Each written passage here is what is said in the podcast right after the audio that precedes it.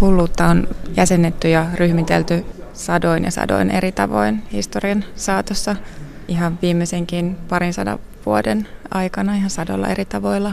Kyse on kuitenkin aina siinä ajassa liikkuvista käsityksistä ja jäsennystavoista. Ja ehkä meille nykyisin saattaa näyttää, että jotkut jäsennystavat ovat jotenkin itsessään hulluja, mutta ehkä me voidaan sitten kuitenkin niidenkin takaa kaivaa jonkinnäköinen looginen järki. Jos me lähdetään liikkeelle antiikista asti ja katsotaan vaikka miten Platon jäsensi hulluutta, niin hänelläkään ei ollut mitään yhtä käsitystä hulluudesta, vaan hänellä oli useita määritelmiä. Hän esimerkiksi ajatteli, että hulluus saattaa olla jumalien lähettämä, että se saattaa olla jonkinlainen lahja. Ja usein tähän jumalalliseen hulluuskäsitykseen liittyy myös semmoista ajatukset, että se saattaa olla hyvinkin positiivinen näkemys siitä, että mitä hulluus on. Että se saattaa olla joku sellainen asia, joka tulee ulkopuolelta ja sitten se hetken aikaa vaikuttaa ihmisessä ja saa hänet tekemään ehkä tekoja, mitä hän ei muuten tekisi, mutta sitten se myös menee pois. Tähän jumalalliseen hulluuteen liittyen, niin kun sanotaan, että nerous ja hulluus, siinä se raja on usein hyvin häilyvä, niin onko se juuri tätä? Eli Platon koki, että kun saa tällaisen suuren luovuuden puuskan vaikka ihminen, niin se on sitten ulkopuolelta tullutta jumalallista hulluutta. Hänellä oli myös tällainen käsitys, että yksi näistä jumalallisen hulluuden muodoista oli sellainen, että se sai aikaan tämmöisiä haltioitumisen ja inspiroitumisen tiloja. Ja sitä kautta se oli hyödyllinen koko yhteiskunnalle, että se sai aikaan erilaisia taideteoksia ja kirjallisia teoksia. No Platon määritteli hulluutta ja sitä, mitä me nykypäivänä ehkä enemmän ajattelemme mielenterveysongelmilla myös sitten muuten. Kyllä, että ihan antiikista asti koko ajan tässä rinnalla on kulkeneet myös sellaiset lääketieteelliset käsitykset hulluudesta. Ja myös Platonilla oli oman aikansa lääketieteellinen selitysmalli hulluudelle. Ja silloin sitä enemmänkin selitettiin tämmöisten erilaisten ruumiin nesteiden epätasapainotiloina. Ja sieltä meille tulee käsitykset maniasta ja melankoliasta. Että jos ruumiin nesteissä sappea esimerkiksi oli liikaa tai siihen tuli epätasapainotila, niin sen ajateltiin aiheuttavan maniaa, tämmöistä raivokkuutta ja raivokasta käyttäytymistä. Kun taas sitten myös tämmöinen toinen neste kuin mustasappi, joka nykyisin meistä kuulostaa tämmöiseltä mielikuvituksen tuotteelta, niin sen nimi oli melankolee ja sen ajateltiin aiheuttavan melankoliaa, joka oli enemmän tämmöinen vetäytymiseen liittyvä neste. Näin kertoo filosofian tohtorikoulutettava Sanna Tirkkonen Helsingin yliopistosta, joka on tutkinut hulluuden historiaa kokemuksen ja filosofian näkökulmasta. Edellä mainitut antiikin ja Platonin ajatukset nesteiden vaikutuksesta psyykkisiin ongelmiin hallitsivat länsimaista lääketiedettä melkein 2000 vuoden ajan. Keskiajalla kristinuskon myötä mukaan tuli myös uskomus siitä, miten terveys oli Jumalan käsissä. Näin ollen sairauksia alettiin hoitaa paljolti rukouksella sekä esimerkiksi manauksella eli riivaajien poistolla. Hulluuden historiasta Sanna Tirkkonen nostaa esiin myös 1700-luvulla eläneen ruotsalaisen Carl von Linnén. Hänet muistetaan parhaiten taksonomian isänä eli kasvien ja eläinten luokittelusta, mutta vähemmän tiedettyä on, että Linné määritteli ja luokitteli innokkaasti myös mielenterveysongelmia kohti nykyaikaista lääketieteellistä suhtautumistapaa. Vaikkakin Linnén hulluusluokittelut ovat nykysilmin katsottuna hulluja. Von Linnéllä oli se ihanne, että mitä tarkemmin me pystyttäisiin luokittelemaan asioita, niin sitten me pystyttäisiin huomaamaan, että mitkä merkit on semmoisia olennaisia. Että mitkä olisi semmoisia luokkia, että mahdollisimman moni yksilö voisi tavallaan osua niiden alle. Ja hän uskoi, että löytämällä näitä erilaisia merkkejä me voitaisiin löytää myös joku sairauden olemus. Ja sitten se on ymmärrettävämpi ajatus, jos me ajatellaan jotain kasveja ja eläimiä, että on tiettyjä merkkejä. Että on vaikka tietynlainen sulkapeite linnulla tai että on vaikka tietynlaiset kukan terälehdet. Mutta sitten kun me mietitään, että mitkä on sitten nämä mielenterveysongelmien merkit, niin meillä herää aika paljon kysymyksiä. Että Linnéllä oli semmoinen logiikka, että näiden kaikkien täytyisi olla jollain tavalla havaittavia. Ja siinä mielessä tämä on niin kuin ymmärrettävä pyrkimys hänellä, että hän pyrki omanlaisensa tieteelliseen näkemykseen näiden mielisairauksien luokittelussa.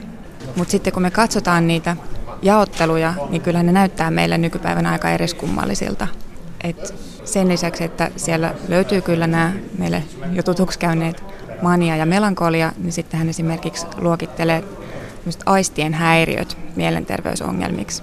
Et nykyisinhän me ei pidetä vaikka unissa kävelyä tai huimausta tai korvien tinnitusta tai suhinaa niin mielenterveysongelmina, mutta hänen listaltaan ne kuitenkin löytyy.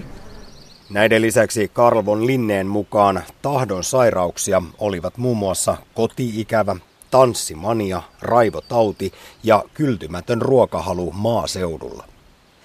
Nämä luokittelut kuulostavat tietysti nykypäivänä älyttömiltä, mutta ne kertovat siitä, miten hulluutta on aina määritelty.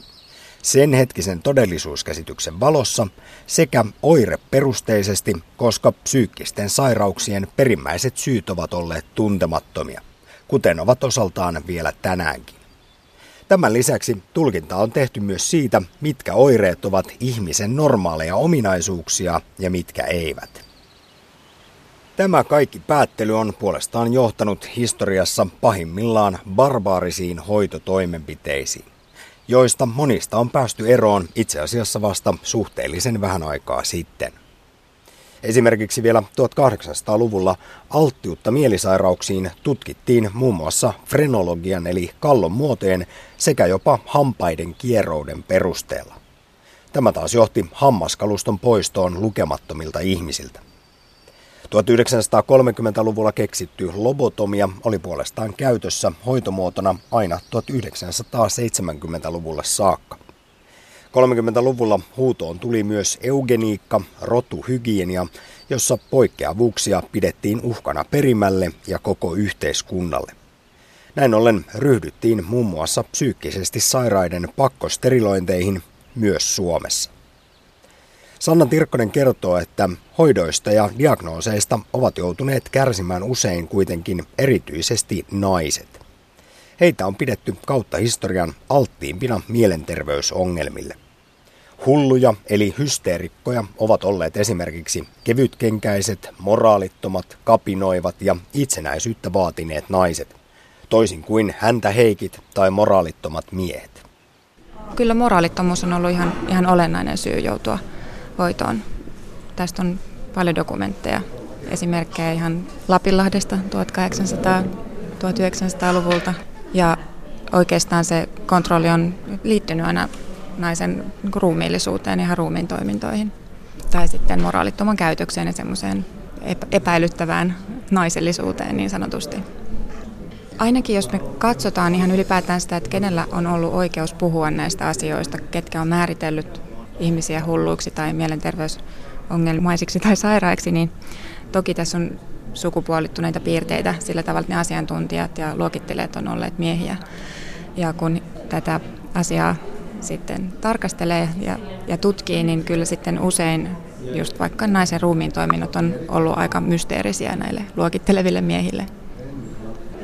No Sanna Tirkkonen, sinä olet tutkinut hulluuden historiaa kokemuksen ja filosofian näkökulmasta.